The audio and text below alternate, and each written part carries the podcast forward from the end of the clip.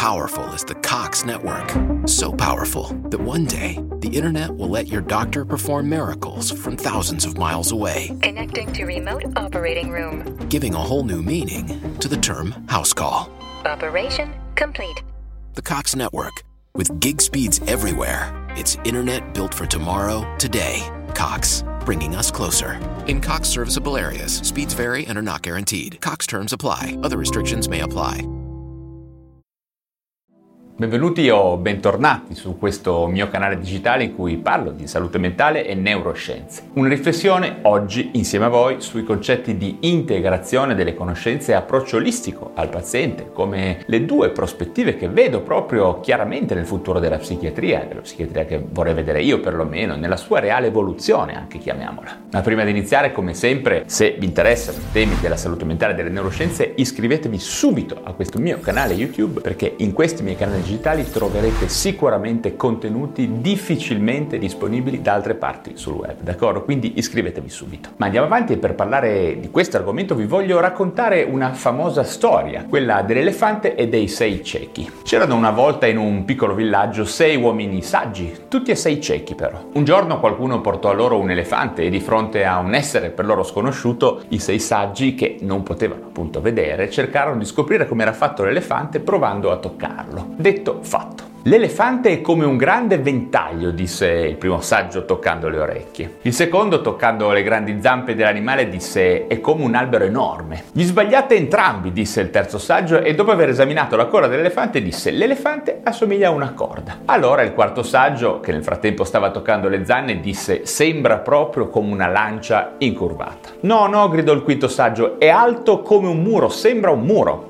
accarezzandolo di lato ovviamente. Infine il sesto saggio, per ultimo, tenendo in mano la proboscite, disse mi sbagliate tutti, l'elefante è proprio come un serpente. Bene, vi ho voluto ricordare questa famosa storiella dei sei ciechi perché a me ha sempre ricordato il comune diffuso approccio ai disturbi mentali, che tende a mettere in rilievo uno specifico tipo di causa, una specifica prospettiva esplicativa e di conseguenza un corrispondente tipo specifico di terapia, come se non ci fossero in realtà numerosi, tantissimi angoli diversi da tenere in considerazione quando si parla di salute mentale. Sono decine e decine di anni che la salute mentale è frammentata in questa maniera e noi che ci lavoriamo a volte non ce ne accorgiamo neppure più, ma se ne accorgono bene i nostri pazienti che ci chiedono risposte diverse, variegate, ritagliate sull'unicità di ogni essere umano e maggiormente inclusive di tutte le dimensioni di cui è costituita la sofferenza di ognuno di noi, ok? Allora vediamo che i medici che indagano i fattori ereditari, che si occupano di vie neuronali, dei mediatori biochimici del segnale nervoso, parlano molto di farmaci, di psicofarmaci. Gli psicoterapeuti che danno la colpa delle sofferenze umane alle esperienze infantili e ai conflitti precoci con le figure genitoriali consigliano la psicoterapia e la psicoanalisi. Molti clinici che si concentrano sulle distorsioni del nostro apprendimento vorrebbero trattare gran parte del disagio mentale con la terapia comportamentale. E poi abbiamo quelli che si focalizzano sulle distorsioni del pensiero che raccomandano ovviamente la terapia cognitiva. Ci sono poi terapeuti sicuri che la maggior parte dei problemi derivi dalle dinamiche familiari familiari in genere e che consigliano per l'appunto la terapia sistemica o quella familiare. Infine poi ritroviamo i terapeuti con un orientamento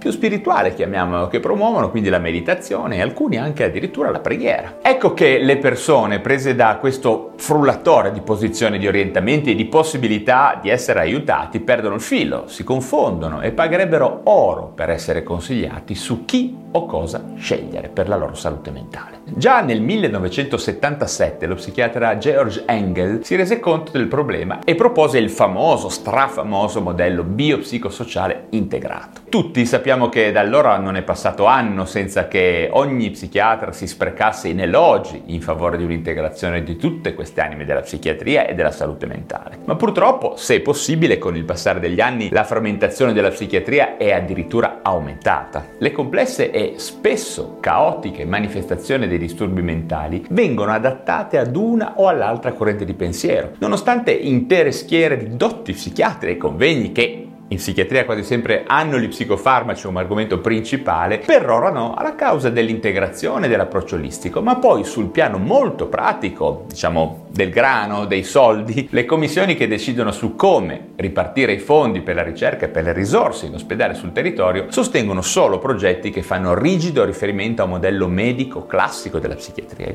tutte le altre variabili che regolano la nostra salute mentale sembrano essere fronzoli nella testa di alcuni psichiatri un pochino sciroccati. Lotta reale a tutte le dipendenze, recupero delle passioni tra le persone, ripensare alle città, politiche sociali più eque, migliorare lo stile di vita delle persone, il modo in cui ci alimentiamo, l'importanza dell'attività fisica e soprattutto il rendere consapevoli le persone sull'importanza del mantenimento, sin da piccoli, di un adeguato equilibrio psicofisico e quindi l'importanza della prevenzione. Questi non sono fronzoli dal mio punto di vista. Sì, perché in salute mentale, ad esempio, la prevenzione possibile informando le persone, aiutandole a capire l'importanza di scelte che tutti facciamo, di uno stile di vita piuttosto che un altro, di vivere secondo canoni più sani a misura d'uomo. Nessuno nega l'importanza dell'ambiente, della genetica e delle diseguaglianze sociali, ma esistono molte teorie come ad esempio la psiconeuroendocrino immunologia, l'epigenetica, la psicobiotica, gli interventi psicoterapeutici, la mindfulness, gli interventi motivazionali e tante altre prospettive di lavoro su noi stessi che se venissero integrati in maniera adeguata tra loro sarebbero in grado di piegare il destino di sofferenza che in apparenza sembra essere inevitabile per alcuni di noi. Per tutte queste ragioni io credo che non si possa fornire il miglior intervento terapeutico sia nel campo della salute mentale, ma mi viene da dire in generale in sanità, senza che ci sia il concetto di lavoro multidisciplinare e di gruppo. Solo così si ha integrazione e approccio olistico. Per questo favorisco così tanto l'utilizzo della sanità pubblica e dei centri di salute mentale. Non credo più ormai all'intervento miracoloso di un singolo operatore, psichiatra o psicologo, di un genio, dello scienziato o chissà chi. In medicina in generale e in salute mentale in particolare, il successo terapeutico, quello vero e soprattutto sui casi più complessi, deriva sempre da un gruppo,